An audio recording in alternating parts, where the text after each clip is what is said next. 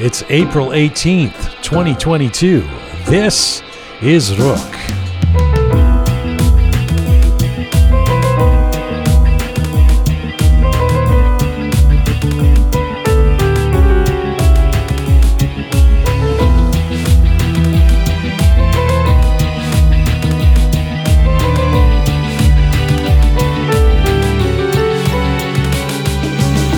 He is simply one of the most outstanding vocalists in the world today, an acclaimed and beloved Iranian traditional singer known for his cross-cultural perspective and approach to music. Alireza Ghorbani is the new generation of Persian classical music, but has already become legendary in Iran for his heart-stopping live performances and popular albums. He was the voice of Iran's National Orchestra for ten years and is now the first Iranian classical music star to release an N F T. He is our special feature guest from Tehran for one of his first ever interviews in English. It's the second anniversary of the launch of our show. This is Conversations from, to, and about the Iranian diaspora. I'm Jian Ghomeshi. This is Rook.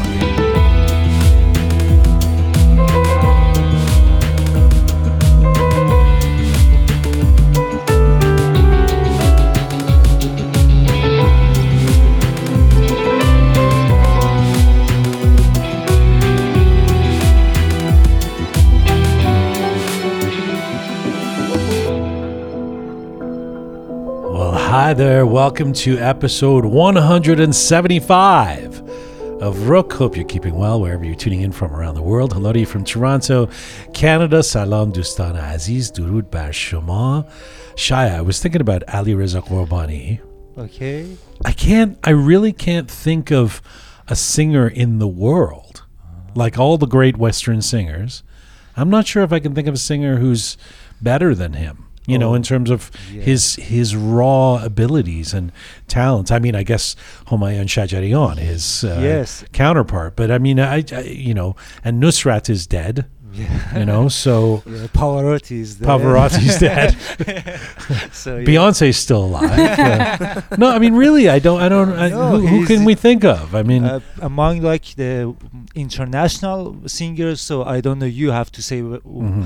But among Iranian, Homayoun actually he's he's good, but he's the son of Shajarian, you know, mm-hmm. so he has to be good. But Alireza, he like uh, he he built himself, and he's mm. amazing. Yeah. Yeah, he's. I mean, you know, he's that instrument. His voice is yeah. is just a remarkable thing, I and love him. Uh, and I'm so thrilled that he's. Uh, we've been working on this for a while. Mm. This there was negotiations going on for. yeah.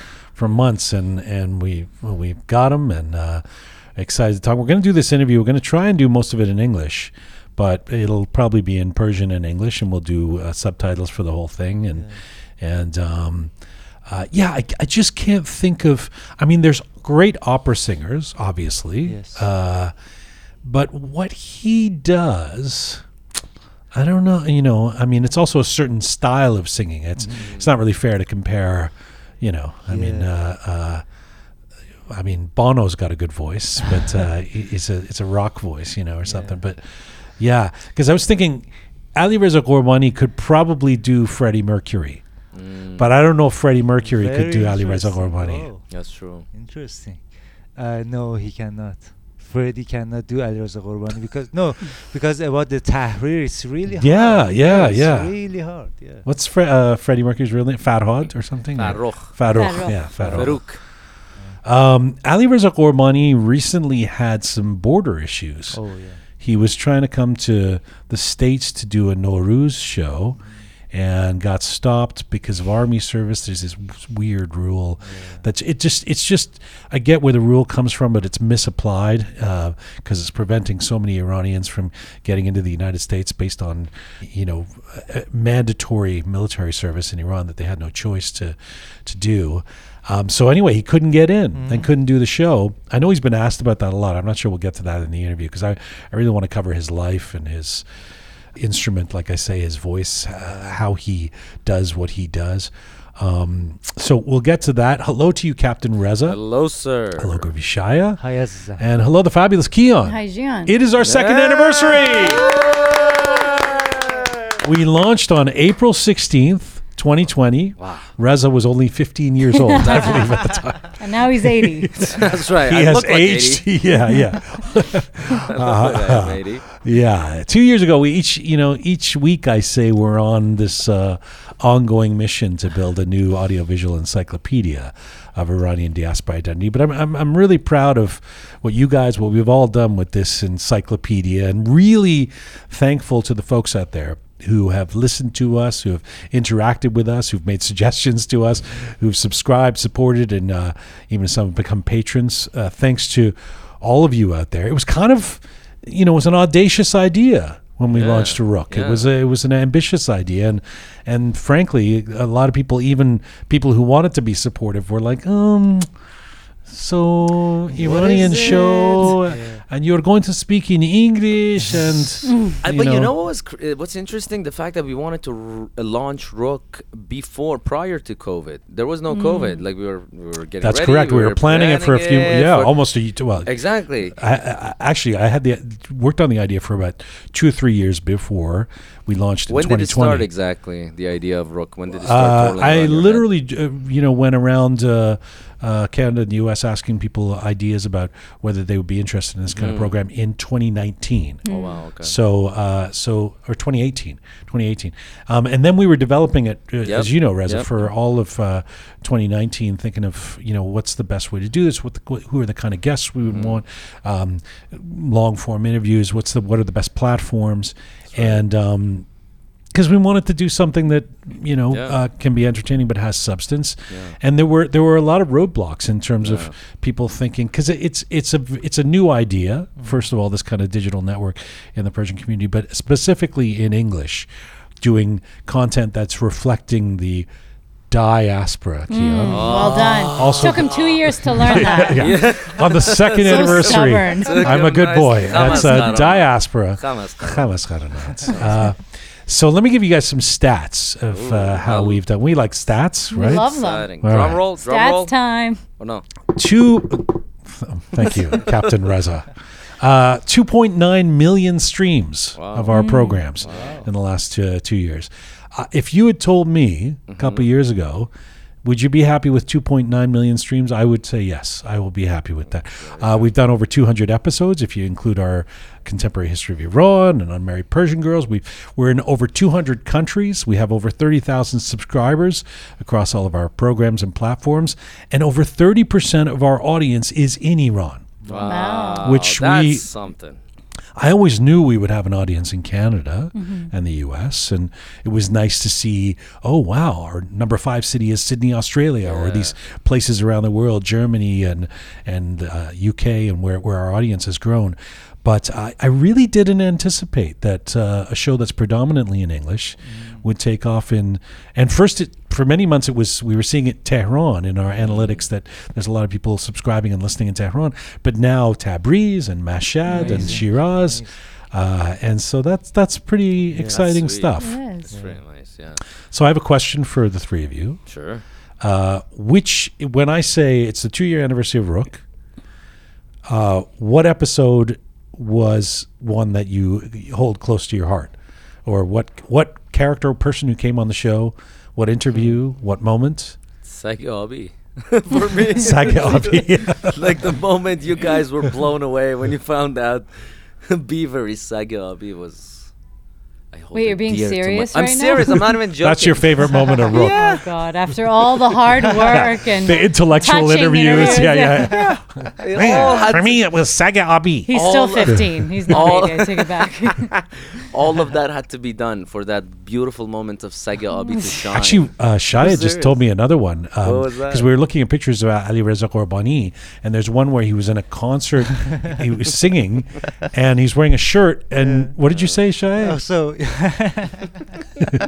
it's another Saga Abi. Get ready for this, Kian. Yeah. No, the kind, there is a kind of uh, shirt that has... Uh, Persian uh, traditional traditional like uh, pattern. Yeah. Yeah. So they call it Lebas Concerti. You wear this to the concert. Honey, could you get my Lebas Concerti for the it's, it's easy. for the Radiohead show tonight? Now, is it Lebas Concerti for the person going as well, or going just the person on stage? On stage. On stage. Oh. On stage. Yeah, so you don't wear a Le Lebas co uh, Concerti to see a, a show? Um, no, but but if you really wants to show your, like, I, I, yeah, I'm, I, I love my culture, I love my Persian pattern, maybe you would wear, you wear Le Lebas, uh, which translates to cl concert clothing. It's good though. It's so easy. Categorized. It's so it. funny that we have names. Yeah. Oh. I'm so pro it. Hey, hey, you going to the Jay-Z concert? I've got my Lebas Concerti. No, no, no. You'd say I have my Jay-Z concert clothing. That's what it's like, because every okay. concert is different. You ruined so it. Thanks a lot, Reza. Jesus. What else is it? Uh, uh, well, let me great, tell you. It was a great moment. Yes, yes. Thank you, thank you, Reza, for your favorite moment on, moment. on Rook in it two years. A, it was a really good a moment. A moment that required no research or preparation. What research? You think I'm going to go listen to all the episodes and try to figure out what...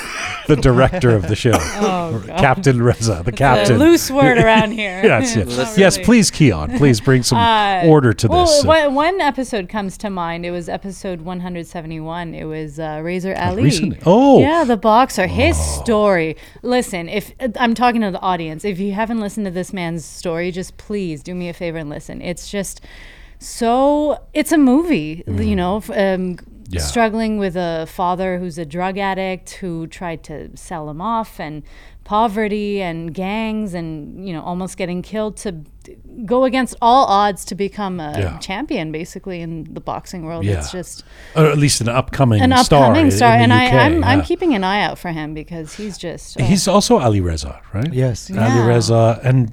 What's his last name? It's, it's also with a G. It's Alireza. Uh, Alireza. Uh, Qadiri. Qadiri. Ah, Qadiri. Yeah, Alireza Qadiri. Yeah, yeah, yeah. Razor, known as Razor, better known as Razor, Razor Alley. Actually, that episode made me get into not boxing but kickboxing. I heard really? it was a really good workout. Let me tell you, Jian, if you want a good workout, go to kickboxing. It's just. Incredible. Are you still doing the intermittent fasting? I am. Actually. And the kickboxing. And the kickboxing. You're going to waste and away. And the gym. Yeah. Well, wow. I'll just wow. be a. And I, in my head, I'm telling myself I'm a U F C fighter when I'm in training. It's Razor great. Alley. Yeah. Okay. Uh, what about you, Shaya? So far, we have a great episode from Keon and a joke that Reza likes. No, that episode was good. It was a good episode. Actually, I, I do when I think of one of my favorite episodes. It's uh, Shahrukh Moshkin Qalam. Uh, but part of it is because it has the Oogie, my dog getting uh, sprayed by the skunk oh, story. Oh, that, that's story. one of my favorites. Yeah, yeah. yeah that was a good one. Uh, yes, Shaya. Uh, it's hard to like uh, point out one episode or one person. So I, if I may, I would say that I love two series. One Pink Floyd. Oh yeah. One Contemporary History of Iran mm. that we are doing. The whole series. The whole series. Mm. Wow. Yeah. So those are really I'm proud of, wow. and yeah, and also Farid Zoland. ah. mm. Well, Farid oh, Zoland, Farid you Zoland, you did a great that, you did great work on Farid Zoland. No, I mean the yes. the concept of like like consum con compens. Cons compensation. Com yeah, yeah. yeah. I mean, it's really Lebas Concerti. Lebas Concerti. Yeah, it's really important. I mean, the, yeah. the idea.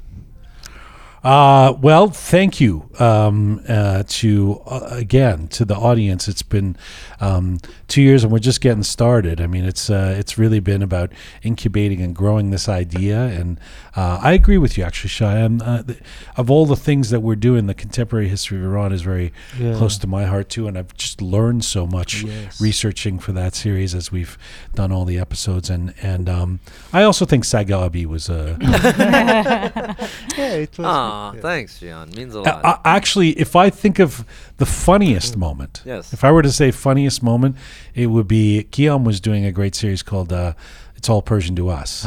And the one where the oh, Persians... It, it, do you know which one? Yeah, yeah, yeah. yeah. yeah we yeah, all yeah. know which one it is. The Persians are fighting the Egyptians. Yeah. Oh, with the cats. yeah. They were swinging cats or something, right? They're, they're attacking the Egyptians. They were swinging cats at in our high heels. Yeah. No, I'll take we're it We're fighting back. The that Egyptians. Stranger than yeah. fiction, man. I, I think I've listened back to that a few times because we have to find out what episode that is. That should be taught uh, at comedy school. Yeah, that, that was a very, very funny episode. What a nugget because of treasure. You, and you were selling this to us as history. I mean, it I is get, history. All right, yeah. It's in the books. The Persians traveled to Egypt you with cats. Selling it to us. Throw the cats at the at yeah. the Egyptians, who then run away. Man, it's, it's my it's, favorite story. It's like they're uh, it's it, a yeah. godly figure to them. The cats, they can't possibly yeah. harm cats, so it's hey. brilliant, really brilliant. We took a army sack tactic. Of them and threw it and took over Egypt. Uh, I think about I it love when, history. When I'm in Istanbul. You know how there's cats everywhere in Istanbul. I always think about that. I think about like uh, the, throwing the cats at the Egyptians. I'll get you, you Egyptian. if, if you ever get into a fight with an Egyptian in Turkey, you know what to do. No, not anymore. Back in ancient times. This is ancient times. Yeah. And also just the whole image because we'd done like I, Persians invented high heels or something like yeah. the male f- ar- f- army was wearing high heels. Yeah. And, yeah, so just army. Like this like. Like interestingly clothed uh, Iranian military with cats. High heels and cats. And it's just fantastic. Oh. Man in high Who has this cats. Kind of history? I forgot about yeah, that. Yeah. Thanks for the reminder. yeah. Uh, we're coming to you on rook media dot com. That is where you can check out all of our uh, two hundred episodes, all of what we've been doing for the last couple of years, all the episodes of Contemporary History of Iran, Unmarried Persian Girls, the Rook Funnies, the Rook Moments. They're all there at rook media dot com, where you could also become a supporter and patron of our program. Just press the Support Us button. It means a lot to us. Let's get to our featured guest, and we'll see you guys on the other side. Uh, this voice you're about to hear, this magical voice, it can bring you to attention and to tears in just a few notes. It really is a treasure. And indeed, the singing voice of our featured guest today has become something of a source of national and international pride for Iranians. Take a listen to this.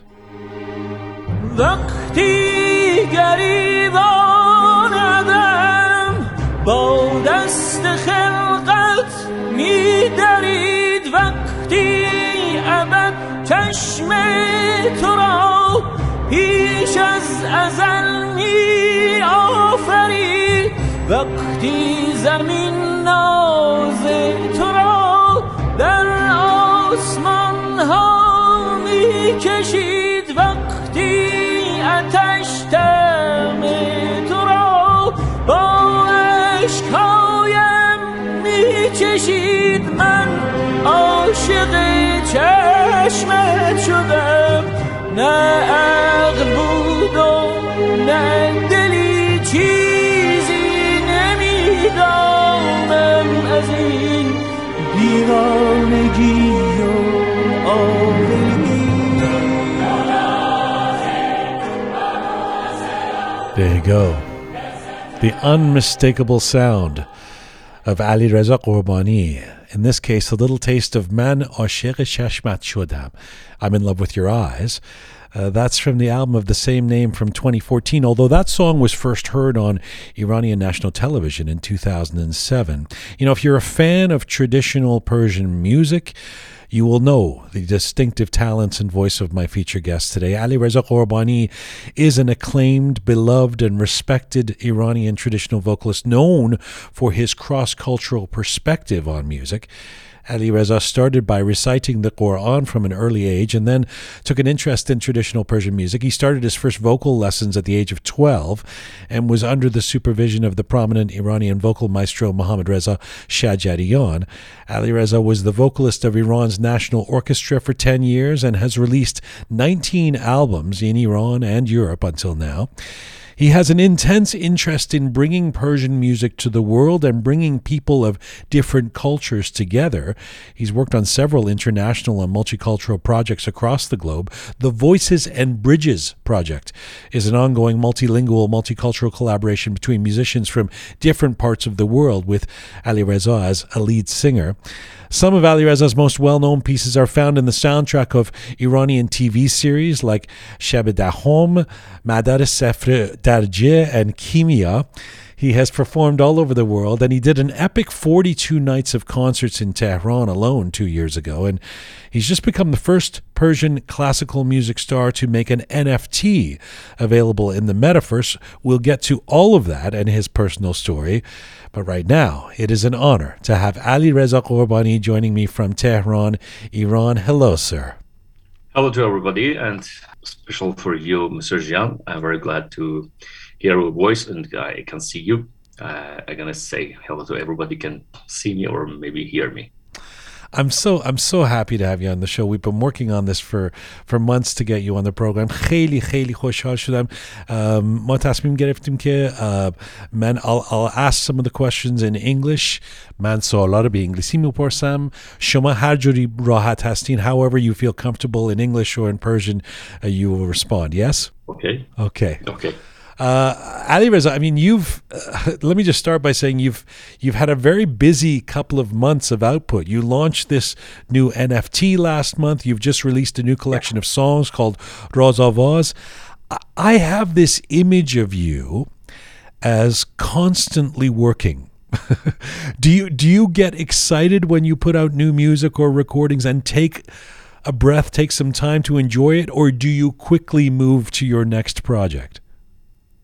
Uh, you, you know, uh, for any any musician, music is the the main love. You know, um, every time I decided to release a new project or maybe a new concert, it's very exciting for me. And after any concert or release any album, I decided to uh, start my new project, maybe a new album or a single track, or maybe uh, organize a new concert, or uh, maybe we have a concentration with a different project and uh, artistic events, and we have to organize parallel together, you know. Sure, of course. I mean, there's no other way you could possibly be doing all of this. You're you're very prolific. You've got a lot of output, and I'm going to ask you about that later. Uh, before we get into your story, though, I just in the introduction there, I was mentioning these forty-two nights you performed in Tehran. This was just before COVID in twenty nineteen. Um, yeah. What what comes to mind? I mean, tell me about this experience for you, forty-two nights. As you know, um, my last project was uh, Sing With Me by Man Behar. The main composer of this project, Mister Hesam Nasseri, and uh, some of our best friends, uh, we thinking about the, uh, how created a new project with the combination between the instrument, uh, acoustical instrument, and uh, some uh, uh, ambient music like uh, electronic music. And uh, we released uh, some of our tracks and single tracks, and after we decided to uh, release a new concert with the new project, and we called the Sing With Me, invited the people for uh, singing together uh, with the musician on stage. And uh, in some tracks we uh, use from the, some poetry that uh, they have uh, some very special message for the people.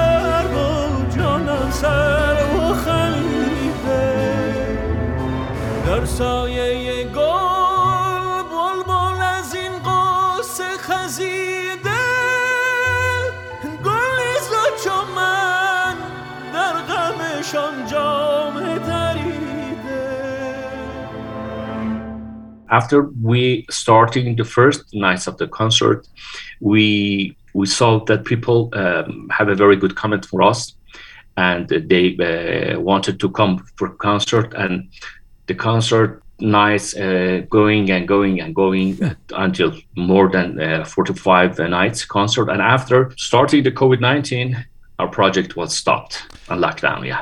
Yeah, I mean, that's part of what I wanted to get to is just the epic nature of the forty-five nights, as you say, you keep adding shows and they're sold out, they're sold out, they're sold out. I mean, um, yeah. when you were a kid, when you were a, a boy in Tehran, could you ever imagine that you'd be doing forty-five concerts uh, in a row sold out in Tehran only to be stopped by a pandemic? Otherwise, it would keep going. Would you ever imagine that? Uh, uh, this is my dreams from when I was very young. I, it, it was my dream going on, on stage for maybe more than three or four months in a, in a year. By the way, Alireza, your your English is great. I don't know why you. No, there was this. You know, no, it really please. is. You keep. Ta- we, no, we, we, we, I have. A, I have a sort of problem. You know, in it's not good. I know that. Well, I know that the thing is, is that you're very, very sophisticated in Persian. So um, sometimes when I see, I've watched interviews with you in Persian, I said, it's it's it's so it's you you speak so beautifully that it's difficult for me. So Thank I'm you. actually Thank thrilled you. that you're speaking uh, in English as well, because that that helps me. But whatever you feel comfortable with, of course. Um, okay. L- let's talk about. Maybe I sometimes sometimes I prefer I prefer to explain it in Farsi, because it's very sometimes I have to speak Farsi. Anytime when we'll put the Zir Nivis, okay. if you feel like you need to go okay. in Farsi, that's okay. Okay, thank you. Uh, let let me ask you about the story. We talked about you and the dream you had as a kid. So the story is that you started vocal lessons when you were twelve years old in Iran. I'm curious when you knew that you had this uh, incredible gift as a voice. Was it clear to you and your family and those around you, even when you were a kid, that you had this talent? I think for all the professional singer, it's very clear. When uh, you're starting very young, for example, six or seven or eight years old, everybody can uh, recognize, recognize that you have a very special voice. And uh, for me, the same, the same, because uh, anytime I am singing and um, copy some music and some vocal from the other musician, um, everybody in my family, uh, my friends say, oh, great. It's a very, very special sound and voice, you know. Who was the first person? Who was the first person to point myself, out? You know, the first person was myself, and after maybe my mother. my mother because my mom was very, very interesting that I would be a, a very professional singer.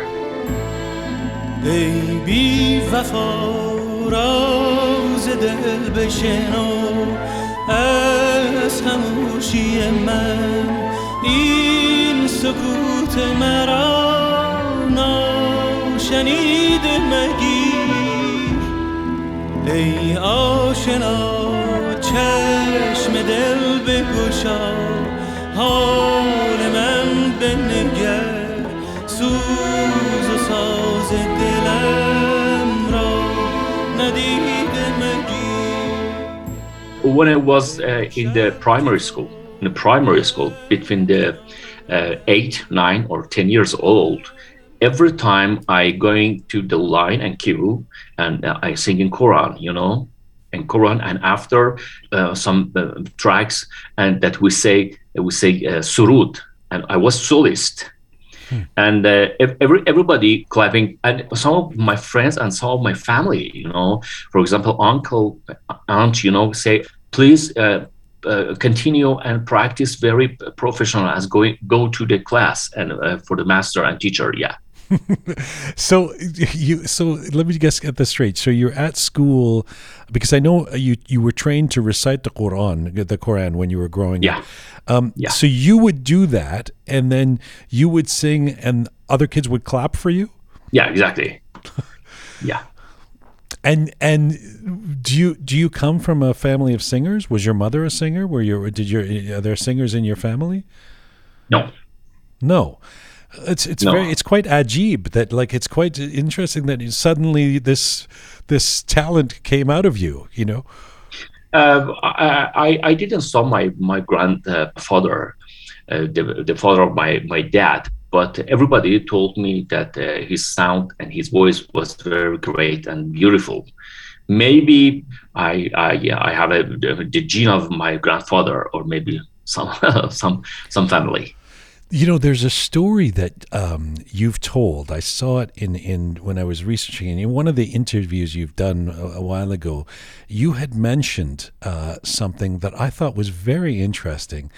Um, and that as somebody who I worked in music for years professionally, and I've never heard of this before, that you used to go to the mountains um, to help to train your voice. You went to river, rivers yeah. or mountains. Yeah, yeah, yeah. And you've said that singing in nature, in nature helps you to hear the weakness in your voice and to build it. Can you explain that? It's very, it's very curious to me.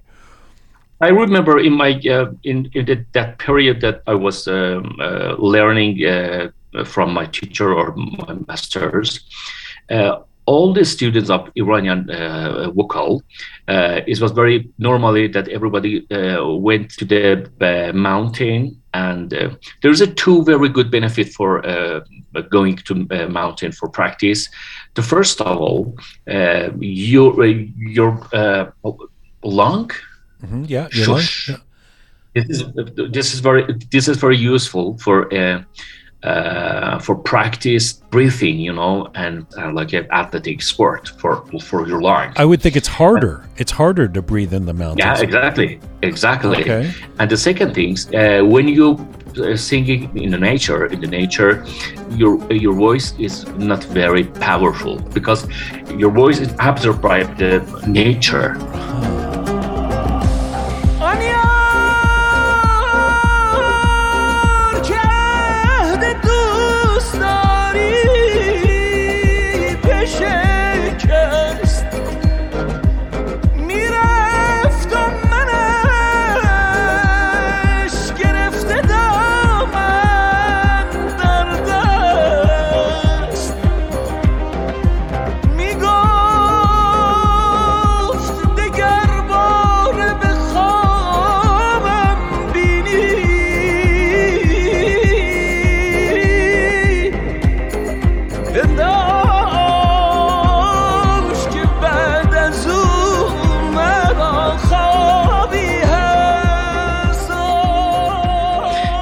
To practice more the high uh, frequency, uh, you practice more and more, and your uh, your voice progress. Right. So you, you that makes sense. I guess also the advantage is you're not bothering any of your neighbors who live next door or something. Yeah, exactly, exactly. It's very, it's a very good idea. Quite, yeah. Um, but it's that's such an amazing story to me. So how often would you go to the mountains to sing? Sometimes uh, two or three times in a week, in per week, you know, every every time between two or maybe four or five hours, very wow. early morning sometimes, and wow. maybe afternoon. Wow. Yeah, and, and there's a very beautiful, beautiful mountain in the north of Tehran, Darake, Daraban, Tochal, you know, and everybody can go uh, for singing and maybe sport. Do you do you ever still do that, or are you that you wouldn't do that anymore now? No, no. Unfortunately, right now I'm very busy, and uh, I I have a um, good um, a good place for practice. I don't need to go. I, ju- I just to, like uh, I just like the, I like the idea of a couple of people who are hiking on the mountain and they see Alireza Ghorbani is uh, is singing uh, on the mountain. It was very normally some uh, some, some people that uh, knows me knows me join to us and going to uh, you know walking and practice, and sometimes I'm singing for them. You know, this this thing about you having this talent when you were young and others recognizing it. Um, so you're a great singer. Uh, people, I mean, uh, folks start to understand this. You understand it yourself. I'm interested in how you gravitated towards the classical uh, music, because you become known as part of a, a new generation of Iranian singers yeah. of classical Persian music.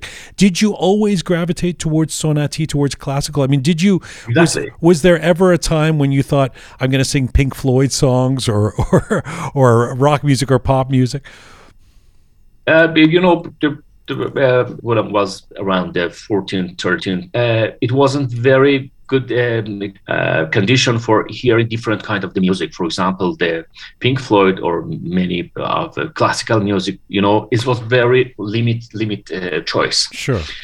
And I remember when I was very young, for example, the very big master of um, traditional and classical um, vocalists of Iran, Mister Banan, Master Banan, mm. Ulam Hussein Banan. It was great. Every time I I heard his voice, anything is my mind, is my soul is changing. Mm. I don't know how can I explain. You know, it was great for me, and uh, this is the main gravity and uh, in observe, not observe. یک حالت شیدایی در من ایجاد می‌کرد. ارغوان شاخه هم خون جدا مانده من آسمان تو چرا گست امروز آفتابی است هوا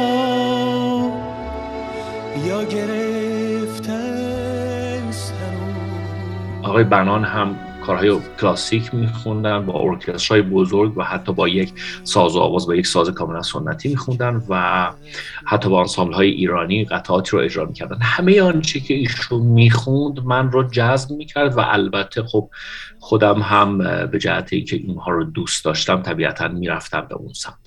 Were the people that the kids that you hung out with or your family, were they all listening to مثلا بنان؟ یک لحظه به من اجازه میدید من دخترم نخوابیده جان. Of course, of course. باش برو اونجا من کارم تمام شد میاد میشه که بخوام. I'm sorry. No, it's okay. من معذرت میخوام که به دختر شما این, این جا جاشو من گرفتم جا جا به جا شده اینجا این تختشه و oh, I hope she's okay. uh, you've, you've taken her okay. place. um, نه میخواستم بپرسم که میخواستم بپرسم were there other family members uh, um, was classical music مثلا بنان popular in your family? Was it always getting played, your uncles, your mom, your mom et cetera? Or did you yourself go and find this and and learn that you loved it so much? I, I think yes, but uh, but it was very different for me.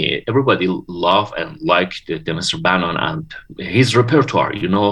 But it was very great for me. After Mister Banan, I loved the voice and style of the Mister Iraj Haji Amiri mm-hmm. Ustad. This kind of the voice is very special for me.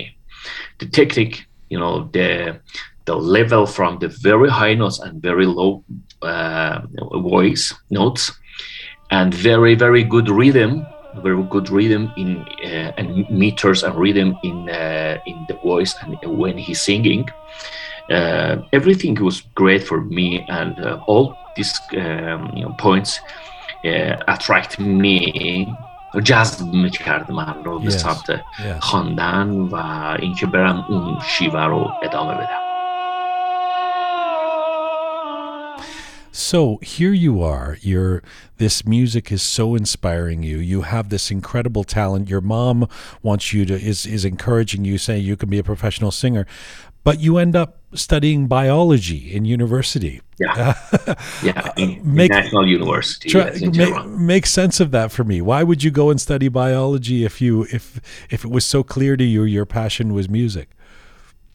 Okay, it's very clear because um, I remember some of the Iranian people uh, told, okay, this is the best, the best choice. You have a course in university and beside your art. Hmm.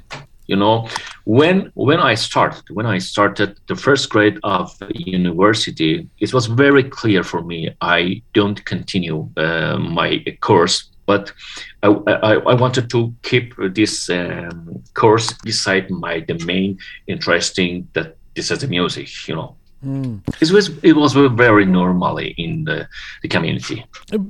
I of, of course, and I, the part of the reason I wanted to point that out that you studied biology is that something we often talk about on this program is unfortunately, it, you know, um, based on the status of of um, musicians and and music in Iran, and then for Iranians outside of Iran.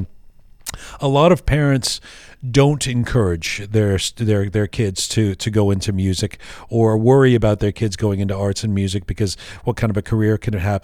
And and so you have people who are exhibiting incredible talent, um, ending up going into engineering or the sciences.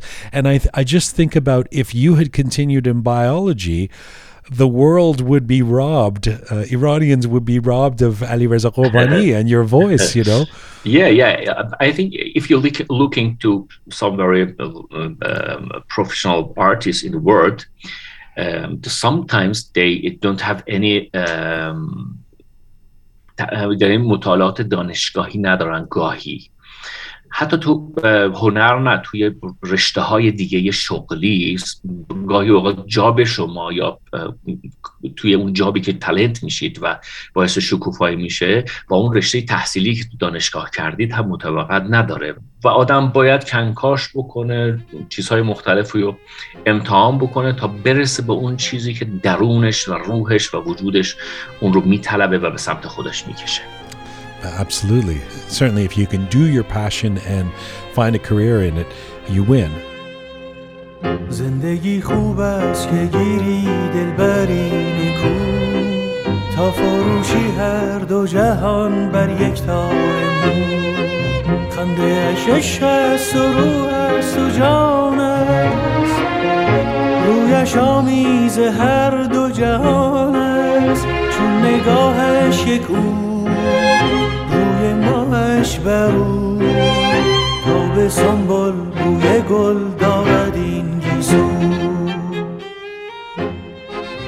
It seems like from the outside, when you decide to go into music and go into singing professionally uh, or as your life, things start to happen pretty quickly for you. You become the solo vocalist of the National Orchestra of Iran by the time you're twenty-seven years old.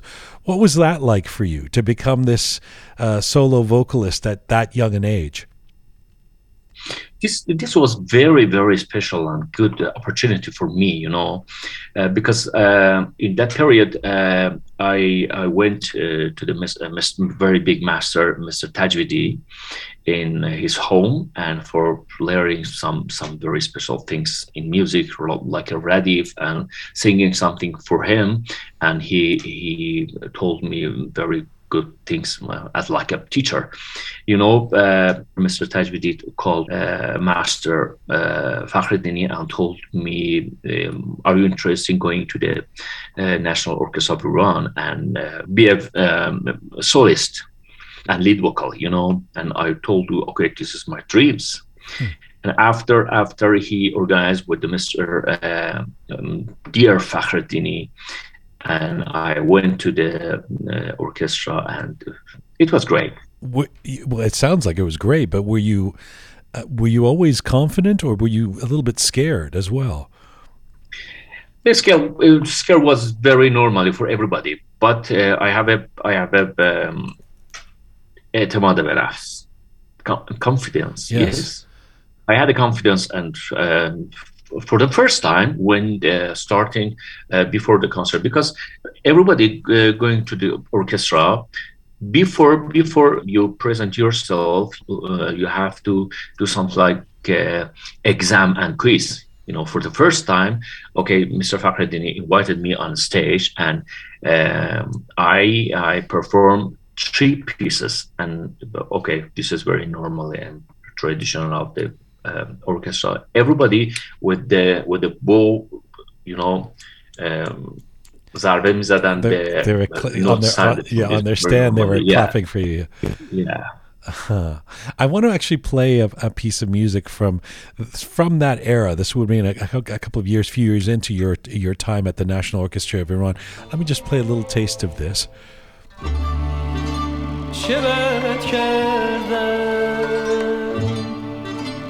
چه شد از من چه دیدی که ناگه دامن از من در کشیدی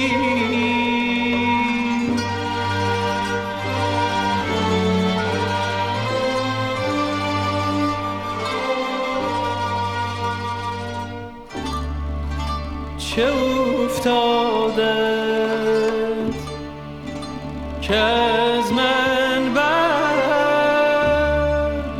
شکستی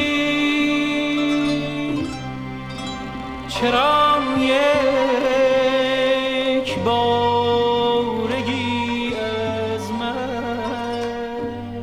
A little taste of a piece called Tasnif by Orchestra. That's from the year two thousand, an album uh, called Enthusiasm, and that's uh, Alireza Ghorbani with the National Orchestra of Iran. Um, what what do you think of when you hear that song now? I love these pieces. I love these pieces because this is the first piece um, that belonged to Mister and composer is Mister Fakhreddini and Ali. Uh, the poetry of uh, these pieces is uh, Fakhreddini Iraqi. I uh, performed uh, these pieces and I love it. Very good memorial for me. I love it. Can you put into words, can you describe either in English or in Persian, why you love singing? What is it that you love about singing? Oh, if I want to explain in uh, English, I think this is very complicated and very difficult. فارسی بگه. خواندن یک چیز درونی و ذاتی است که تقریباً برای همه افراد در تمام سطوح جامعه و در تمام دنیا یک گرایش و جذابیتی داره اجراش، کما اینکه شما از ابتدایی که در مهد هستید، یعنی مهد و دامن مادر هستید، مادر با زبان خودش برای شما میخوانه و این توی وجود شما به عنوان یک خوانش و یک موسیقی شکل میگیره و این برای شما یک یادگاری به وجود میاره که این باعث آرامش شما میشه. خواندن مادر برای فرزند همیشه یادمون باشه باعث آرامش فرزند میشه. گاهی چو مهر مادری با جان خود می پروری، گاهی چنان قهر پدر از هیبتی سرشار تو، گاهی به نام میهنم خو کرده با جان و تنم، سبز و سپید و سرخ تو زیباترین دلدار تو. من خاطرم هست از بسیاری از بزرگترین اساتید موسیقی ایرانی که تقریبا همشون هم مرحوم شدن سوال میکردم، تقریبا تا اونجا که خاطرم هست همشون متفق القول میگفتن که هیچی مثل خوانندگی آدم رو ارضا نمیکنه و حس آدم رو خالی نمیکنه و به شنونده یا خودش منتقل نمیکنه و باعث ارضا شدنش میشه. یه چیزیه که خب از اون برم کسی که علاقه ذاتیش بیشتر باشه، بیشتر انرژی بذاره و به نظرش برسه که یک پتانسیل و استعدادی داره، خب بیشتر میره به سراغش و باعث میشه که از جهانی که درش زندگی میکنه لذت بیشتری ببره با خواندن. That's beautiful, Alireza. Um, when you're singing, you evoke a lot of emotion for your audience. I listen to you, I listen to your voice, and sometimes it brings tears to my eyes. Uh, Do you feel that emotion when you're singing? Be honest here. The show is called Rook. Do you feel that exactly. emotion, or do you are you thinking about technique and the, the notes and making sure that you sing correctly? You know, it depends. It depends to different condition on stage. Sometimes on stage you are very easy. You're very comfortable. You know, for example, you. You know all the details on your mind and you don't need to look at your notes. You are very free and very light and you can you can fly. You, you, this is very good uh, feeling. And in this condition, in this condition, you can you can exactly look at the eyes of your audience. And sometimes you can see, for example, some audience going very deep and shake uh, their heads. And sometimes some of the audience crying. And this is very good feedback for artists.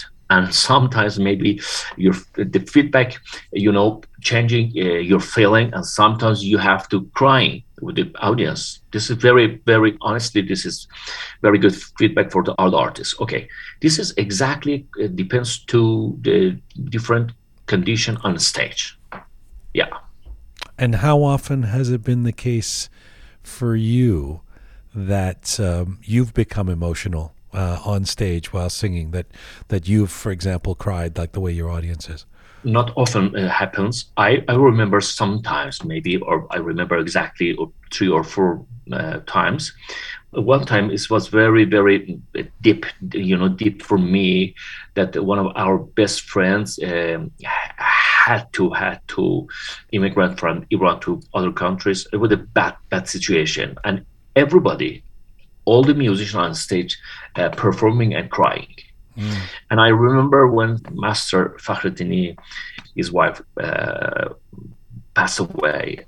And after maybe uh, a few weeks, we had a concert. I, when I when I was singing, and uh, Mister Fakhreddini was conducting. Okay, he was behind to me. You know, uh, I hear something like a,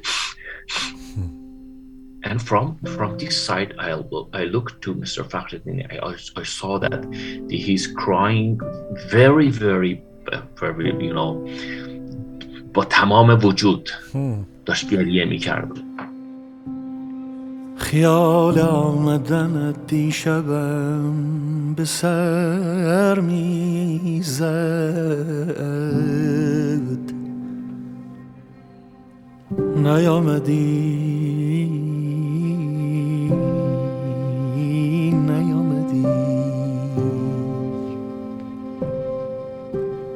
نیامدی که ببینی دلم چه پر میزد.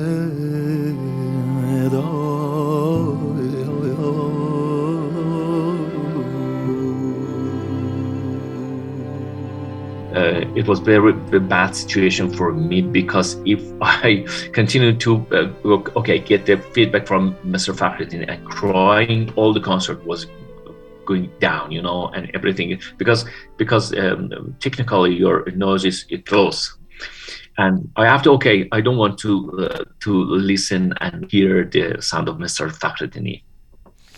Um, you, you didn't want to hear the noise, but you must have felt moved that he was so moved while you were singing. I, I had a um, an opera coach once who was telling me that, you know, with Pavarotti, um, Pavarotti had the power to tra- transport people, you know, move people in this yeah. way. And if you yeah. looked at Pavarotti, you would see that he looked emotional himself. But this this opera coach that I had would always say, he's performing. In other words, Pavarotti is knows that his job is to move the audience, but he's yeah. he's thinking about the position he's in, keeping his back straight, moving his air, hitting the notes, and all of those things, which of course after a while becomes natural to him. But that's why I was I was curious to see whether you you feel the same way or not. Uh, uh, honestly, yes. You know, I, I remember exactly that I hear from the Mister Nusrat Fateh Ali Khan. Do you know Mister Nusrat Fateh Ali Khan? I love him, of course. Every, yeah, I, I love him. Uh, every time he, he wanted to singing, he say an order to the technical technical manager in the hall. Okay, please turn on the light on on um, the uh, the hall. You know, because he wanted to see exactly, not very clear, but he wanted to see the eyes of the audience, because he wants to give back the uh, feedback and reaction of uh, uh, the audience. And after, okay, he decided, okay, how how can I how can I continue to singing? Very emotional, very uh, you know, very powerful, with more power, or maybe more عاشقانه عاشقانه تر بخونه. Yeah, yeah, exactly. Uh, and and so, I mean, you, you ultimately you're you're technically you're an instrument, and you're also a performer when you're doing that. And and um, your your music is very emotional. You talked about singing as being freeing and freedom, and and I loved your metaphor of flying. You know. Um, Yeah. If you can explain this, if for someone who grew up in the West and doesn't necessarily understand um, Sonati Persian singing, it seems to me when I listen to you, and I've listened to you a lot now, that classical Persian singing can be liberating in a way. In other words, in even if some of the instrumentation is rigid in terms of the the notes they have to play, Persian sonati singing at times feels quite improvisational. You have to stay within the mode, but you are you are kind of dancing with your voice, um, and the creativity is left to the singer. Is that is that correct, or am I imagining that? I think this is correct. You know, um, I try to explain in Farsi. در موسیقی مشرق زمین مثل موسیقی ایرانی، موسیقی هندی، حتی موسیقی مثلا قوالی پاکستان و جاهای از این قبیل، یه بخشی مهمی از آنچه که وکالیست به عهده داره، به خصوص کسی که از مراحل حالا آموزش‌های ابتدایی گذشته و میزان تجربه و درکش از صحنه بالا رفته، یه بخشی از موسیقیش موسیقی لحظه و ایمپرووایزه که بر اساس اون بر اساس فیدبکی که از مخاطبش میگیره و حالی که تو اون لحظه درش سیر میکنه میاد حتی شعرش رو انتخاب میکنه. الان شعرش عاشقانه است یا شعریه که اندوه و قصه داره جریان داره تو اون فضایی که ایجاد میکنه. ممکنه حتی از قبل تصمیم داره این شعر رو با این فضا اجرا بکنه، ولی کافیه تو مسیری که داره میاد یک چیزی، یک خبری متأثرش بکنه. همونجا تصمیم میگیره که در واقع نوع شعری که میخواد بخونه، نوع فضایی که با اون موسیقیش میخواد اجرا بکنه تغییر بده، و این البته یک مهارت بسیار خاصی رو میخواد که خب واقعا کار هر کسی نیست که از عهده اون کار به خوبی بر بیاد. ای باغبان، ای باغبان، نامت خزان، نامت خزان، بر شاخا برگز درد دل، بنگر نشان، بنگر نشان، بر شاخا برگز درد دل،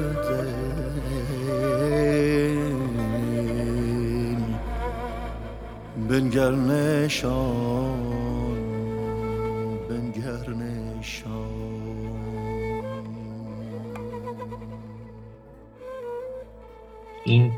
نکته‌ای که خیلی خیلی نکته های اهمیتی است که این نیازمند سالها آگاهی، دانش و اجتهاد توی کار خودت داره که خب عرض کردم توی موسیقی مشرق زمین شامل این کشوری که گفتم، افرادی که بتونن به اون کمال این نقطه برسن معمولاً بسیار بسیار اندک خواهند بود. It's amazing. میتونی چرا اینقدر جذاب است واسه من؟ چون که um, we we think of classical music. I always think classical music or sonati. The immediate thought is that it's very, very structured. You know, Western classical music. This is what you have to play, and you you better play it exactly. Otherwise, you're disrespecting, you know, Mozart or whatever. Um, but it turns out that in Persian singing, at least in, in classical music, it's quite free. It's quite freeing, yes? Yeah. Yeah, you know, I'm going I gonna say some example for you. I remember maybe twenty years ago, the master, big master, uh, Ali Asghar Bahari had a concert in Tehran, Talar Wahdat. And uh, they printed the brochure and catalog.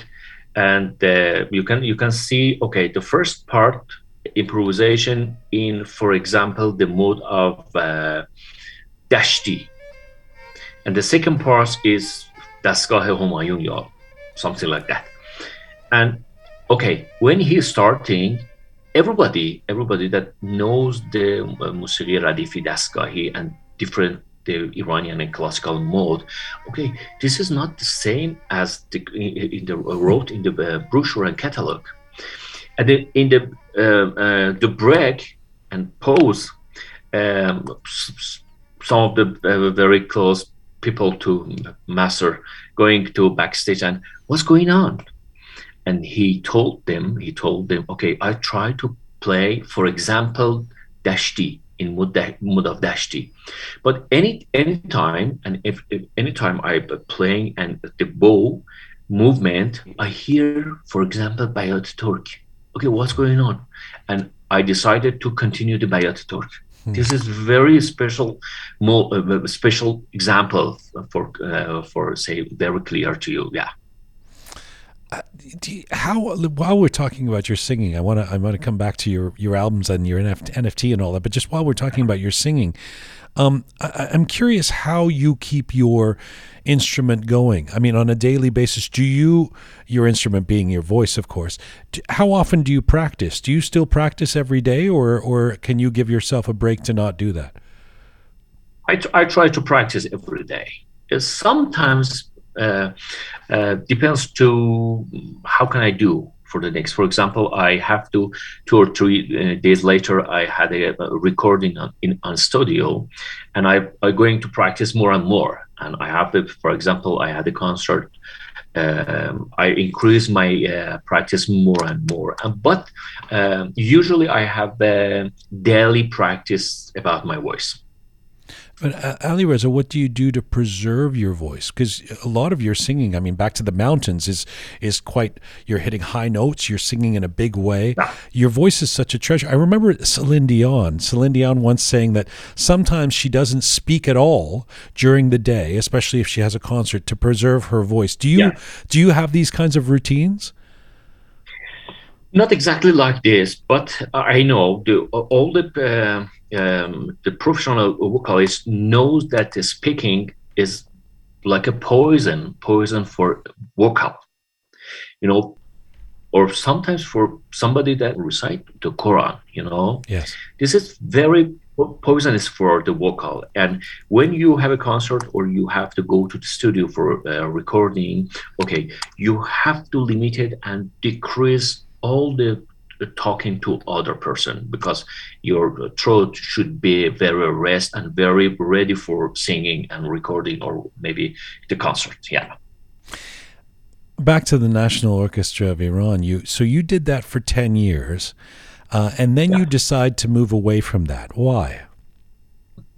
For two reasons. The main reason was uh, anytime. Okay, the, after uh, uh, the first year. Second year and third year and, and going on, uh, uh, I was busy and busy, more busy. You know, I had a different different in, uh, invitation from the different groups and different uh, composer for recording, have a concert, and uh, I was very busy more and more. The the main reason was that, and after uh, after ten years, there was very very bad uh, situation and some very bad. Um, events like uh, you remember in uh, thirteen eighty-eight uh, course, yeah. happens in Iran yeah. after after president election yeah some some uh, artistic acti- activities is stopped.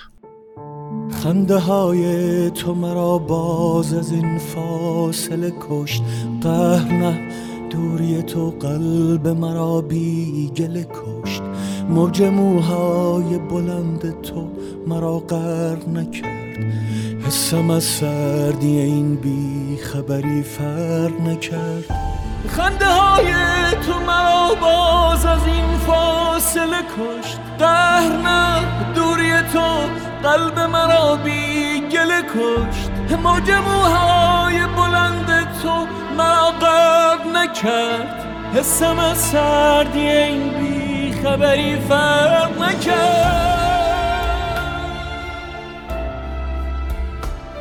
And after uh, the gap for one year, again, again, the National Orchestra uh, established and started and continued to the activity. And I was the, again, again, the lead vocalist of the uh, National Orchestra.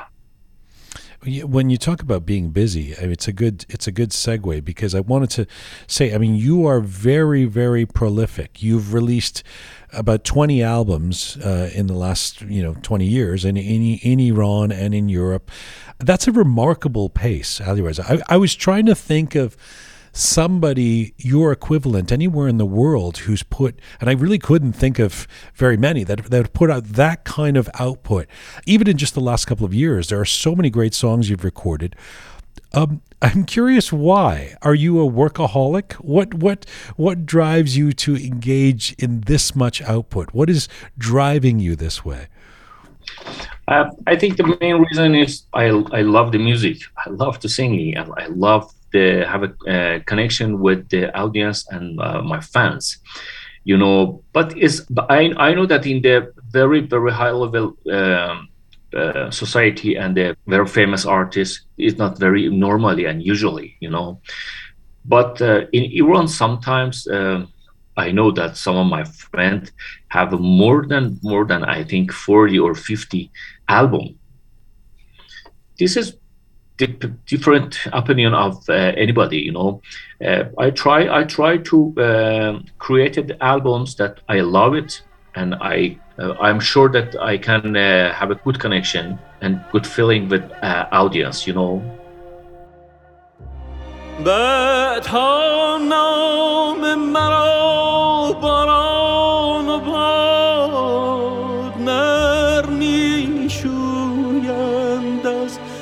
سار سنگ گور من گمنام نیماند براخ فارغ از افسانه های نام و ننگ فارغ از افسانه های نام و ننگ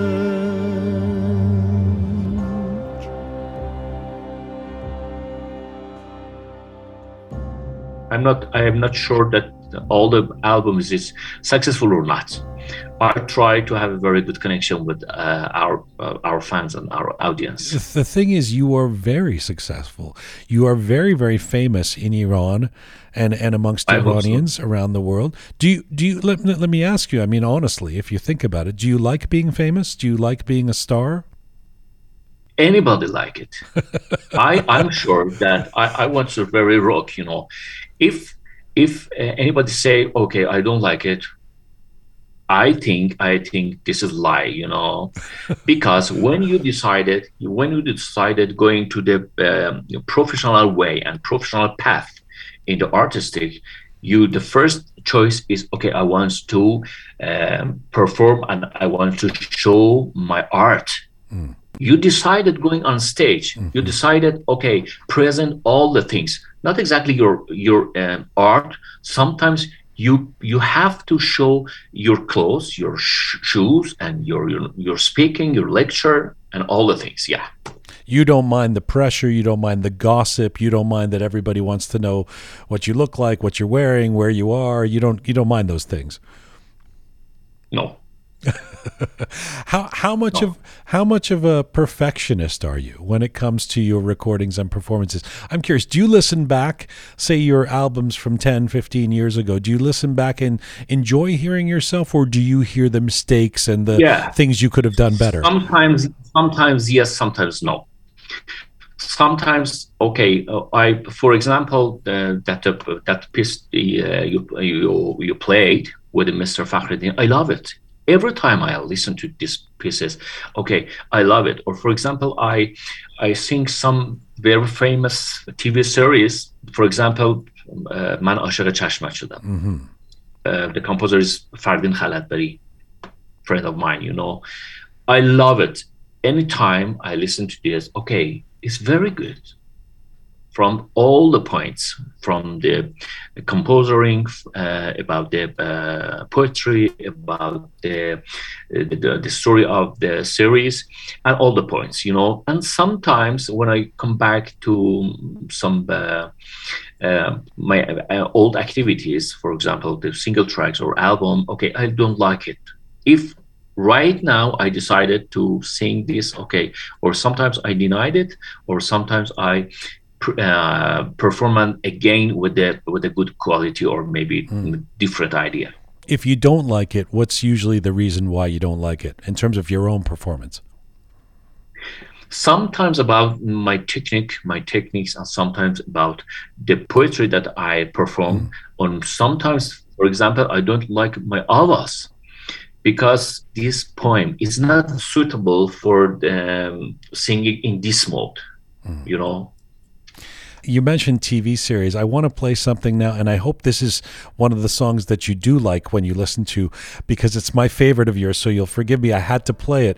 Um, it's it's fr- it's relatively recent, and it's from a video series called Hamgona. I want to play a p- piece of a song I love called Khiyal Khosh. Let's just play a little bit, and then we'll ask you your opinion of it. تو آه منی اشتباه منی چگونه هنوز از تو میگویم تو هم سفر نیم راه منی چگونه هنوز از تو میگویم پناه منی تکیگاه منی که زمزمت مانده در گوشم گناه منی بی گناه منی که بار غمت مانده بر دوشم بهانه من بغض خانه من گرفته دلم گریه میخواهم خیال خوش عاشقانه من همیشه تویی آخرین راهم بهانه من بغض خانه من گرفته دلم گریه میخواهم خیال خوش عاشقانه من همیشه تویی آخرین راهم. Little taste of خیال خوش, Alireza Ghorbani. So I hope that's one of the songs that we can listen to and still love, yes? Yeah, I love it. I love it. This is very popular right now uh, with the composing of uh, Mister Alireza Afghari. This was very, very powerful uh, and very famous and very popular. Yeah, I love it. Alireza, how important is your music being associated with T V or movies or video series in Iran? That seems like it's been a big part of the, the, the immense growth of your career. Uh, as you know, it's very important cooperation with the um, um, T V series, special, very good quality and very famous and popular T V series, and the movie in the cinema. And uh, this is very good opportunity and very good um, platform for showing your, your art and your music and increase your fan. It's interesting because it leads me to ask you about culture in Iran, because you you you know by being part of these popular series you've got this access to a popular audience, and at the same time you've got one foot still in the the traditional and the the the the, the, the beautiful poetry, and um and you've talked about your disappointment recently that Um, Iranians, in your view, are less interested in literature, less interested in deep content, less interested in meaningful lyrics than they were in the past. Why do you believe that is the case when it comes to, say, Persian literature?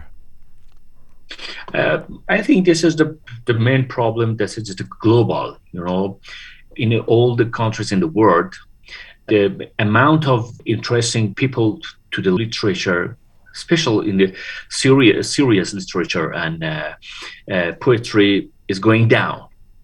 And unfortunately, all the people going to the very um, superficial poets, superficial art, superficial media, you know. And and unfortunately, this is a global problem. But but, but wasn't that always true? I mean, wasn't that true when, you know, pop music started becoming really popular in Iran in the sixties and seventies, um, uh, that, you know, people would be less interested in the in this literature or the old, old poetry? I mean, why do you feel like this is a, a newer thing, that this is, uh, we're going backwards on? من اجازه میخوام که اینجا توضیح فارسی بدم. اساساً هر آنچه که این کلیه، یعنی برای همه جوامع بشری وجود داره که هر آنچه که مردم رو مجبور بکنه به یه مقدار تعمق بیشتر، یه مقدار اندیشیدن بیشتر و موضوع یک کمی جدی عادی‌تر بشه و نیازمند به یک آرامش و سکوتی باشه که شما در هنگام دیدن یک فیلم سینمایی، در هنگام دیدن یک تئاتر، در هنگام گوش کردن به موسیقی یا دیدن یک کنسرت شما مجبور باشید یک تمرکزی داشته باشید و فکر کنید به آنچه محتوا، حالا در کنسرت گاهی خود موزیک، گاهی شعر، در تئاتر و همچنین هر چیزی که باعث بشه شما یه مقدار مجبور به اندیشیدن و تأمل و تعمق و تفکر بشید رو آدما امروزه ازش فرار میکنن. روزگار غریبی است نازنین، آنچه بر در میکوبد شب و هنگام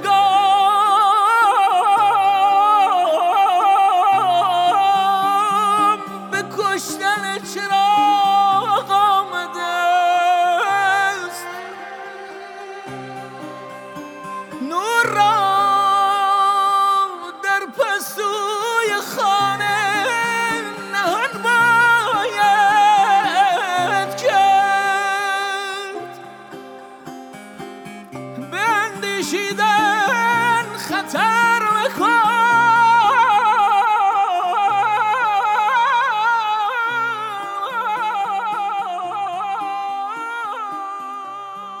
دنیا تو عرصه هنر میره به سمت مصرفگرایی. به خاطر همینه که میبینید که بسیاری از آرتیست های پاپولار در طی یک زمان کوتاهی میان به یه اغنایی میرسونن، مخاطبینشون از صحنه دور میشن به جهت اینکه مصرف مصرفگرایی میشه همراه با تنوع، یعنی هر روز یک ذائقه و یک صدای جدیدی رو میطلبن.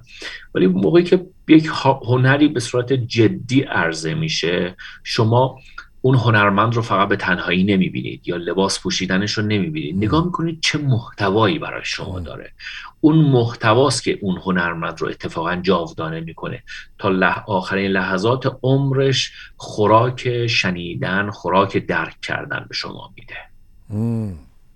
How, how do you in your own uh, journey, in your own music um, walk the line between respecting the traditions and the growing popularity and the growing popular nature of your music? You know, from the outside to look at you and how you've evolved, you would say, you know, you might say, okay, twenty years ago, Alireza Ghorbani was doing quite traditional kind of music in, in a very um, small traditional vein and has grown and flowered in all kinds of ways, you know, cross-cultural collaborations, uh, the inc- inclusion of electronic music, Western sounds, singing with a, a duet with a woman, all these things that you weren't doing before. How do you see yourself walking that line, but at the same time being mindful that you don't want to Um, cheapen the, the the the your your commitment to the literature and the poetry, et cetera? Uh, you know, this is very difficult because you have to, uh, if you want to, okay, create a new project. Um, okay, you you should consider different kind of fans. For example, some of our fans uh, uh, was very uh, interesting to the exactly the traditional music. And sometimes some of fans very interesting to like a Hangona. This is my opinion. I have to I have to uh, create a different taste and different style for all the fans. If you like it, this is uh, exactly, it depends your idea. I like and I try to create a different kind of the project. For example, international project with the different artists in the world, around the world.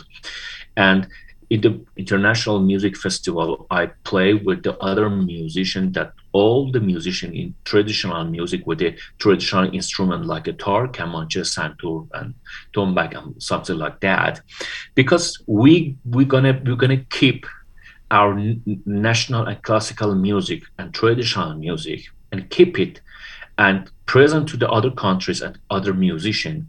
And sometimes I have to I have to uh, attract the new generation, new generation of the people, mm-hmm. that they they need new feeling, uh, artistic fitting, uh, and you have to create a different taste, different style of the music mm-hmm. for different category of uh, generation of the audience.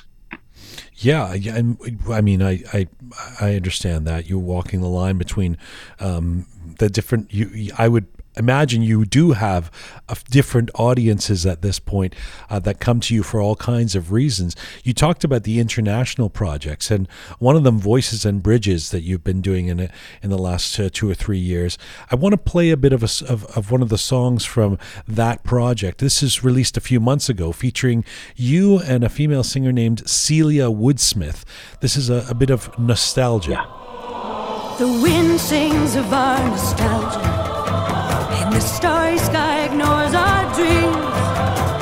Each snowflake is a tear that fails to trickle, trickle, trickle. It fails to trickle. Hey, dariqa, che guli rikh be khak, che bahari parash moy, che deli raft be bad. چراغی افسوس هر شب این دل هره طاقت سوز خوابم از دیده رو بود هر سحر چشم گشودم نگران چه خبر خواهد بود چه خبر خواهد بود. Little taste of Alireza Ghorbani. There you heard uh, featuring with Celia Woodsmith as part of this Voices and Bridges project. That's a piece called Nostalgia. Tell us a bit about the intention. But this is an amazing series that you've done, you singing with various people from around the world. Uh, tell me about the mission for this. The composer of this project, Mister Uh, Hesam Nasseri, very good uh, friend of mine, that is composer and uh, central player. And uh, he wanted to create a uh, bridge between different culture, between different um, community and different countries and different language by uh, literature and poetry, um, exactly like a, the bridge between the different culture in different country. And uh, used and invited to uh, from uh, some of the very famous uh, artists in around the world, for example, Celia Woodsmith, uh, Miss, uh, Missus Bommai Jayashree from the India, Raisal Nizami, and uh, uh, some of uh, very famous uh, players, players, uh, uh, I don't remember exactly the name, and some uh, vocalists from the um, Arab people and the Turkish people and uh, Spanish people. And uh, it, uh, Michael Kelly, there's one with, where you're doing Shakespeare lyrics. Uh, there, it's it's a very interesting project. How, when, I, I guess you're not in the studio with all of these people, huh? You record your part in Tehran, and they exactly. record uh, because exactly in the middle of the we are exactly in the middle of uh, the coronavirus uh, situation, and everybody going to studio and uh, send for Mister Uh, Hesam Nasseri and. Okay, mixing and mastering, and after release it. Alireza Ghorbani, you've been so kind with your time. I'm, I'm, I've only got a couple of questions left. I'm mindful of your daughter. I feel so bad that we've taken her, her room. So let me ask I, you I before I let you go. You are. I mentioned this in the introduction, and I, I have to ask you about it. You are the first classical musician or singer in Iran to release an N F T. Tell me about the decision to go into the metaverse space and what you are hoping to, I guess it's a part of a song and a video so far that you've released. Yeah. If people go to your site or your Instagram as, as an N F T. Tell me about this. Yeah. واقعیتش اینه که من همیشه از رویدادهایی که یه مقدار در واقع مدرن هستن استقبال کردم توی همه تاریخ و رزومه کاری خودم. همین دلیل هست من شاید توی هم نسلان خودم و حتی کسایی که از من شاید بزرگتر هم هستن یا کوچکترها که به صورت طبیعی اولین کسی بودم که اولین به این مفهومش عرض میکنم تو هم نسلای خودم که استقبال کردم از این که سریال تلویزیونی بخونم. خب یه مقدار اون موقع شرایط شرایطی بود که خیلی پسندیده نمیدونستن این کارو، چون یه سابقه قبلی هم داشت که ذهنیت بدی وجود داشت یا خواندن با آرتیست های مختلف یا اینکه سعی میکردم تو بعضی چیزا خیلی مقید به این نباشم که دست و پای آرتیست رو بخواد ببنده، همکاری اینکه فرض کن توی آنسامبل ایرانی بخواد بعضی از سازهای غربی حضور داشته باشه، چون یک نگاهی از قدیم وجود داشته باشه که این خلوص یا این توازن توازن که نه یک دستی سازهای ایرانی از بین نره. همیشه اعتقاد داشتم که بعضی از سازها میتونه اون صدادهی ارکستر رو یه مقدار تقویت کنه و اگر ایراد یا کمبودی داره اصلاح بکنه. ان اف تی هم جزو اون چیزایی بود که من از ابتدایی که شنیدم علاقه‌مند شدم و از دوستانم اطلاعات بیشتری خواستم. با من همراهی کردن، پرانچه که به نظرم میرسید برای من قابل درک هست رو توضیح دادند و با یک تیم اجرایی، یک تیم حقوقی که همه دوستان بسیار بسیار عزیز و نازنین من هستن، هر کدومشون هم یک جای دنیا هستن، تصمیم گرفتیم که یک بخشی از روزگار غریب رو به صورت ان اف تی منتشرش کنیم. نمانده در دلم دگر توان دوری چه سود از این سکوت و از این صبوری ای طلوع آرزوی خفته در بام بخوان مرا تو ای امید رفته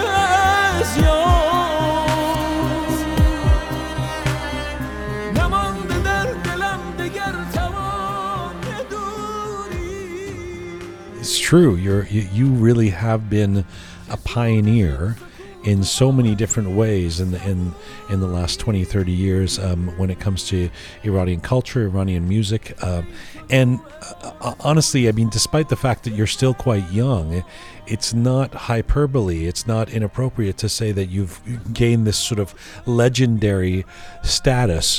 Um, you know, when somebody's researching you, like I've been doing the last couple of weeks to prepare for this, everywhere they say, he, this is the guy following the footsteps of Maestro Shajarian. Um, h- how do you feel about that? من اول توضیح بدم که اون داستان ان اف تی واقعی واقعیتش اینه که هنوز خیلی متوقف نشده. یعنی من تلاش دارم به با کمک دوستانمون در واقع این رو ادامه بدیم، کارهای دیگه ای تو ان اف تی بکنیم، مراحل دیگه ای داره که این مقدار بلند مدت‌تر دارم بهش فکر میکنم. در مورد آقای شجریان، خب آقای شجریان به عنوان یک آرتیست یونیکی شناخته میشه که یک رپرتوار کاملا مشخص و البته درخشان داره که میتونه هم به عنوان یک مرجع و رفرنس برای بسیاری از کسایی که بعد از ایشون کار کردن مورد توجه قرار بگیره و البته به خصوص برای کسایی که تازه توی این مسیر گام برمی‌دارن خودش یک شاید دانشگاهی باشه که یک بخشی از اون اطلاعاتو فقط به تنهایی رپرتوار ایشون میده، اگرچه ما رپرتوار بسیار متنوعی از بزرگترین اساتید داریم که خب خیلی هم خوشبختانه با این دنیای اطلاعات و کامپیوتر و این چیزا در دسترس جوانها قرار میگیره. مسیر بسیار درخشانی رو برای خودشون طی کردن. به نظرم میرسه که هر آرتیستی وظیفه داره که مسیر خودش رو با ایده هایی که برای خودش ترسیم میکنه ادامه بده و از ایدهش در واقع حمایت بکنه و بتونه سر ایدهش بیسته، به اون هدف و نقطه‌ای که میخواد برسه برسه و البته خب این که حتما باید نگاه مردمی داشته باشه و مخاطب داشته باشه. آرتیستی که مخاطب نداشته باشه معمولاً نه همیشه به اون موفقیت دست نخواهد یافت و اینکه بتونی همه بخش‌های مختلف جامعه رو تا حدودی راضی نگه بداری کار بسیار سختیه که خب از عهده بسیار اندکی از آرتیستا میتونه بر بیاد. علیرضا شما فکر میکنید do you believe that you've made your masterpiece um, in the work you've already done or do you think that that is still ahead of you? من فکر میکنم که حداقل تو موسیقی ایرانی و موسیقی که یه مقدار نیاز به پختگی داره، نیاز به تجربه زیاد داره و به نیاز این می‌داره که با تعمق و تفکر بتونی هر روز ابعادی رو که در حد توانت هست جذب بکنی. ماها تو یک شرایطی هستیم که تازه میشه گفت که مسیر رو به اواسطش هم نرسیدیم، یعنی باید تو این مسیر هر روز تجربه کسب بکنیم، هر روز دانشمون رو ارتقا بدیم و بتونیم به این نقطه برسیم که هدفمون چیست. من یکی از بزرگترین اهدافم این هستش که بتونم بخش زیادی از جامعه رو با موسیقی ایرانی با اشکال خاص خودش، یعنی که نه صرفاً با اون اشکالی که همیشه ترسیم شده جذب بکنم، نمیخوام بگم آشتی بدم. شب روان کویت آرند ره به سویت، که این شب روان کویت آرند ره به سویت، تکسیز شمع رویت، تکسیز شمع رویت، تا راه بر نباشد اکسیز شمع رویت، تا راه بر نباشد، ما را به جز خیالت فکری دیگر نباشد، ما را به جز خیالت فکری دیگر نباشد، در هیچ سر خیالی زین خوبتر نباشد، در هیچ سر خیالی. کار سختی است، ولی به هر حال هر کسی بایستی روی هدفش بیسته و براش طرحی رو ترسیم بکنه که بر اساس اون مسیر جلو بره و احتمال هم داره تو بعضی از مسیرها شکست بخوری، به اون نتیجه‌ای که مطلوبت هست نرسی، ولی هدف قایی من تو بخش موسیقی این هست.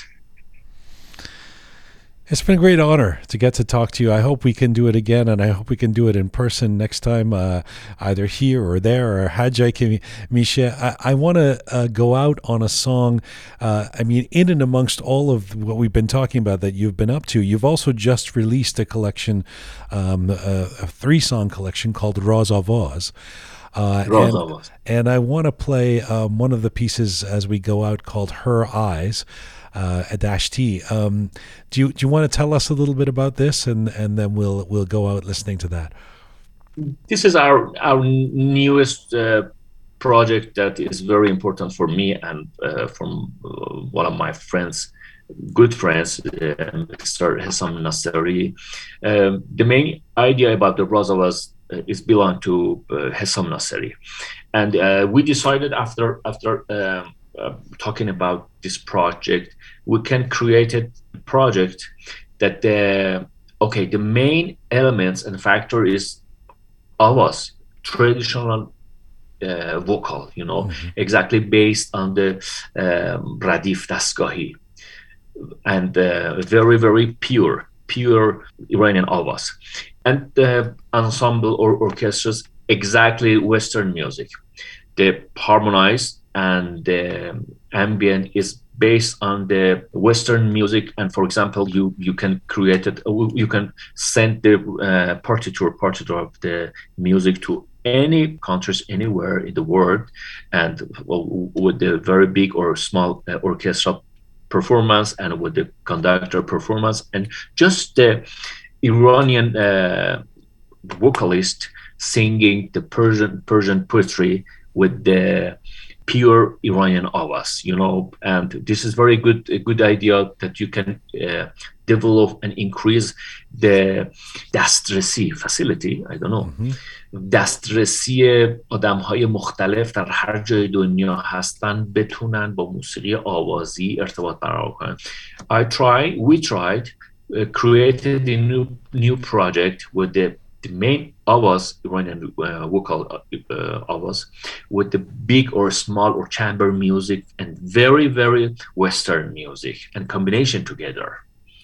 I hope that this is a uh, good idea, and uh, I hope this is uh, uh, successful. We're going to play a little bit of it. Uh, Alireza, um, khayli mochakkaram, thank you so much for your uh, your storytelling, your wisdom, and the time You're you've welcome. taken. You're it, welcome. It was a great pleasure, and I hope to see you soon. And thank you too, thank you too, and your colleague. And I try to uh, increase and progress my uh, English language for the next time. You're doing this great. Merci, merci. Thank you very much. Bye-bye. Khuda hafiz. Iranian classical music star, singer, and recording artist Alireza Ghorbani. We reached Alireza in Tehran, Iran today. Ta to nigar شلوغ میکنی کار منو کردن است ای به فدای چشم تو این چه نگاه کردن است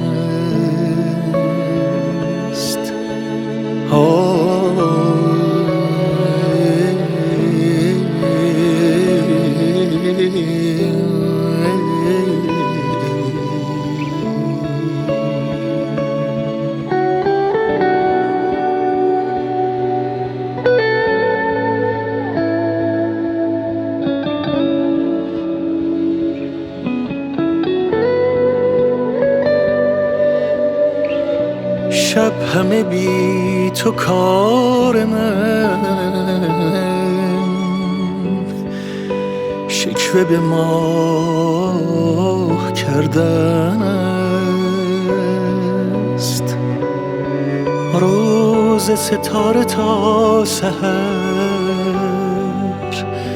تیره به آه کردن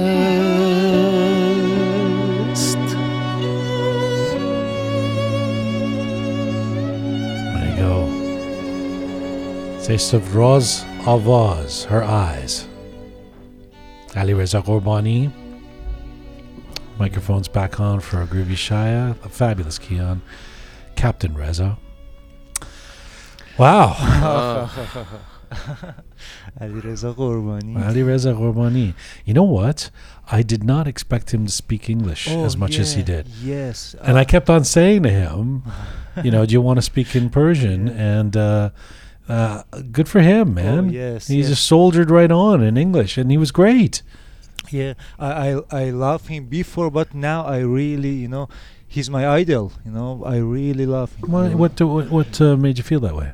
So first of all, the English. I mean, this, first of all, speaking. No, really, because uh, he has the confidence to speak English, and I I'm, I really admire mm-hmm. his confidence. It, he's a star. It would be easy for him to say, "No, yes. I'm going to do this in yes. the only language that I express myself yes. best I, in." And yeah, yeah, yeah, and and also it shows that how he tries to be international, you know, mm. and he wants to break the. Um, the walls yes. around Persian traditional music and mm. introduce it to the you know uh, bigger audience. Yes. Yeah, I, I, I, I really admire him. Yeah. It, when we were playing some of those songs, uh, that and you did a great job of intermixing those songs, Shaya. Uh, the the um, I mean, some of his his material, as I've been listening to it in recent weeks, it's it's not.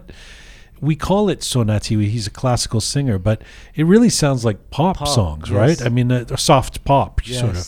Yes, yes. L- like even this song, the the way that the chord changes. Is absolutely. Yeah, yeah. So is he, it, would he be considered a, a crossover artist? Like, would there be, I mean, obviously they revere him in Iran, but would there be classical musicians who would think that he's gone too much in the pop direction? Of course, yeah. yeah. I, I've heard a lot of things that, like, the rigid traditional musician, mm. actually, they would say, "Oh, you're go too, you, you went, you went too, too far." far. Yeah, the, yeah, yeah.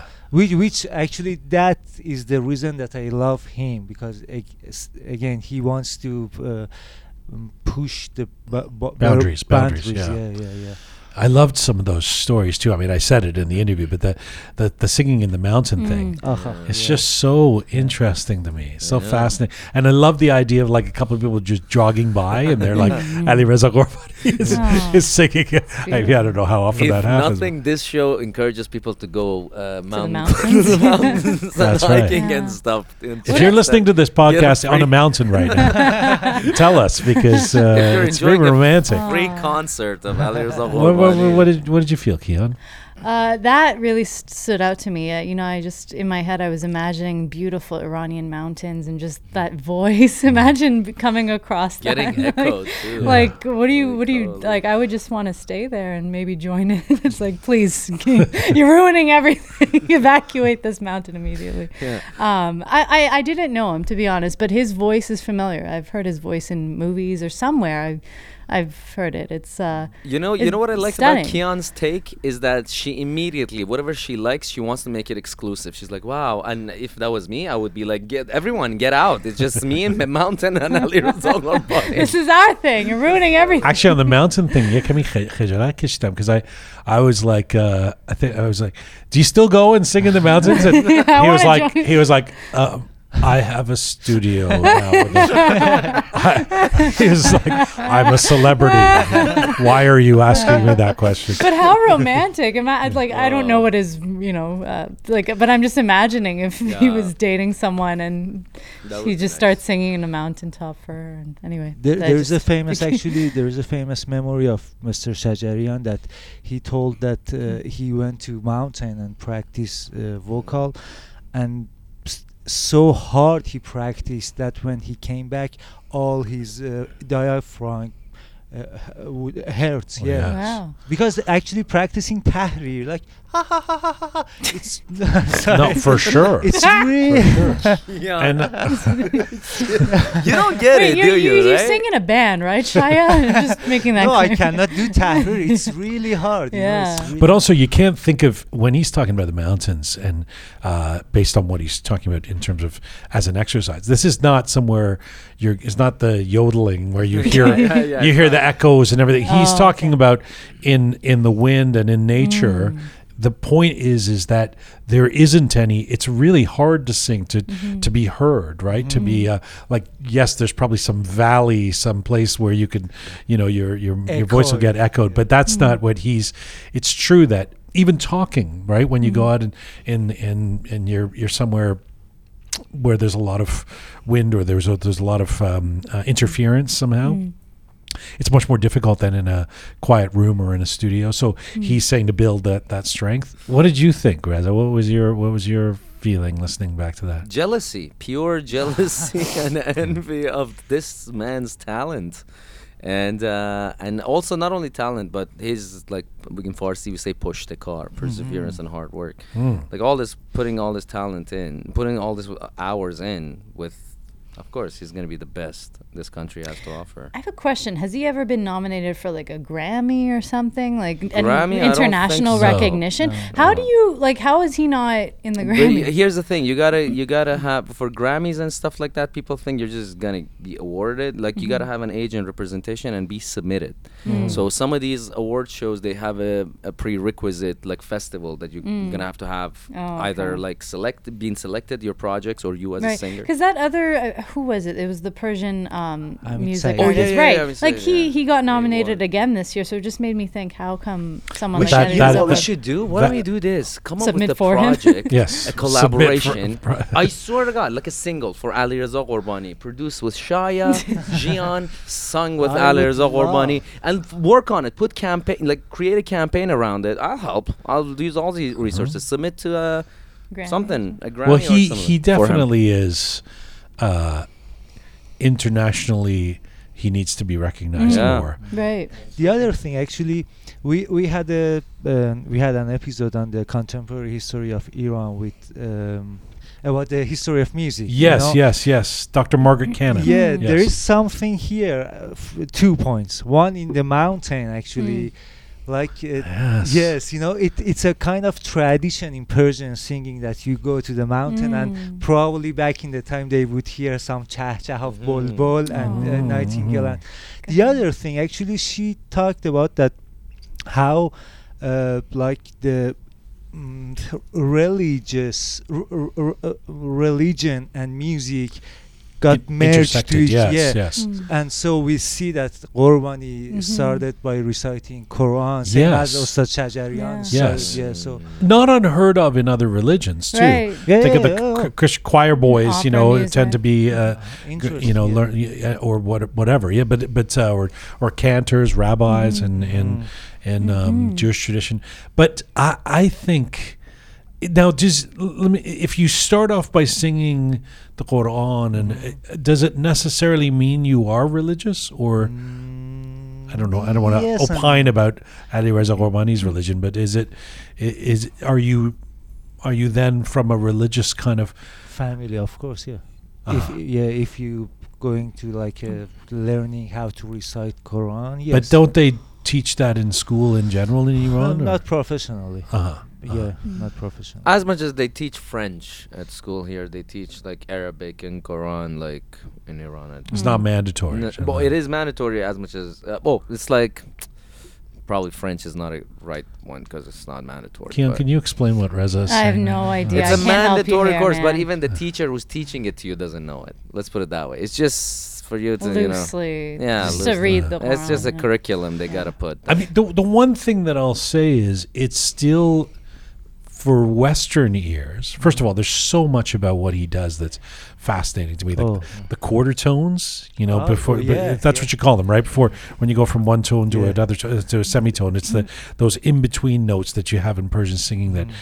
is just fascinating to me. Mm. But uh, also, you know, it's a genre, it's a style of music that we, for, for Western ears, it does tend to be. Generally quite dark. It's mm-hmm. kind of sad. Mm-hmm. It's uh, there isn't. Um, I mean, mm-hmm. I, I I can't think of an Alireza Ghorbani yeah. song that's like an uppity ditty. You know, that's like it's so melancholic. Y- yeah, it's so melancholic. You, so you yeah. have to be in a certain mood to listen to yeah. this type of music. Well, I said in the interview it makes me cry, but mm-hmm. I mean, I, I'm curious why that tradition, why the tradition is is so steeped in. You know, there's no like when the saints go marching in, you know, yeah, there's no like yeah, yeah. uppity kind of, you know. Yeah. Honestly, actually, I think revolution has a big role in it, you know, because, for example, uh, before revolution, we, like Mister Shajarian, yes. actually had some songs like it was Shad? a Shad, yeah, Shad. Oh, yeah. really? Oh, yeah, yeah, yeah. But after revolution, I mean, the traditional singers tend to be more sad and mm. like Irfani spiritual music uh-huh. and yeah. Interesting. More somber yeah. and serious after yes. revolution, huh? Yeah. Like would you, it's it's hard to think of. I, I, I appreciate his talent, the beautiful, beautiful voice and just the vi- like the background music, incredible. But I can't see myself, like I've never been one to listen to traditional Sonati Irani music. It's mm. just. Doesn't connect. On, it, the, it on, really the, on the way to the club. yeah, like when would I listen to this? And also like I, I, you know, for me, I'm just imagining if I was somewhere where this type of music was playing for like over an hour, I would probably get a headache. I hate wow. to say this. Wow. I don't so know. You're going to tell me you're not bumping some Shahram Nazari when you go I, disco no. dancing? You do that? But, but, but when you say this type of music, the one thing is is that I understand what you're saying in terms of some Persian classical music. I find Ghorbani, it's more romantic, mm, a lot of yeah. his stuff. So I always have an that appetite for that. Song, that last song uh, that we played after the interview, incredible, beautiful song. There's lots of songs um, like that, though. Right. I, I Actually, guess I just Jian need to is right. He more. Doesn't, like that song, like to me, like that, and like let's l- let's say Leonard Cohen's, like famous Blue Raincoat, let's got the same, like, like I wouldn't say, like that's not a traditional song. It's just mm. a, you know, classic. Actually, Leonard Cohen's a good a good example. I mean, notwithstanding the fact that Leonard Cohen wasn't the singer, like Ghorbani. Um, but uh, Leonard Cohen's a poet, but you know, but who sang as well. But you're right in terms of the tone.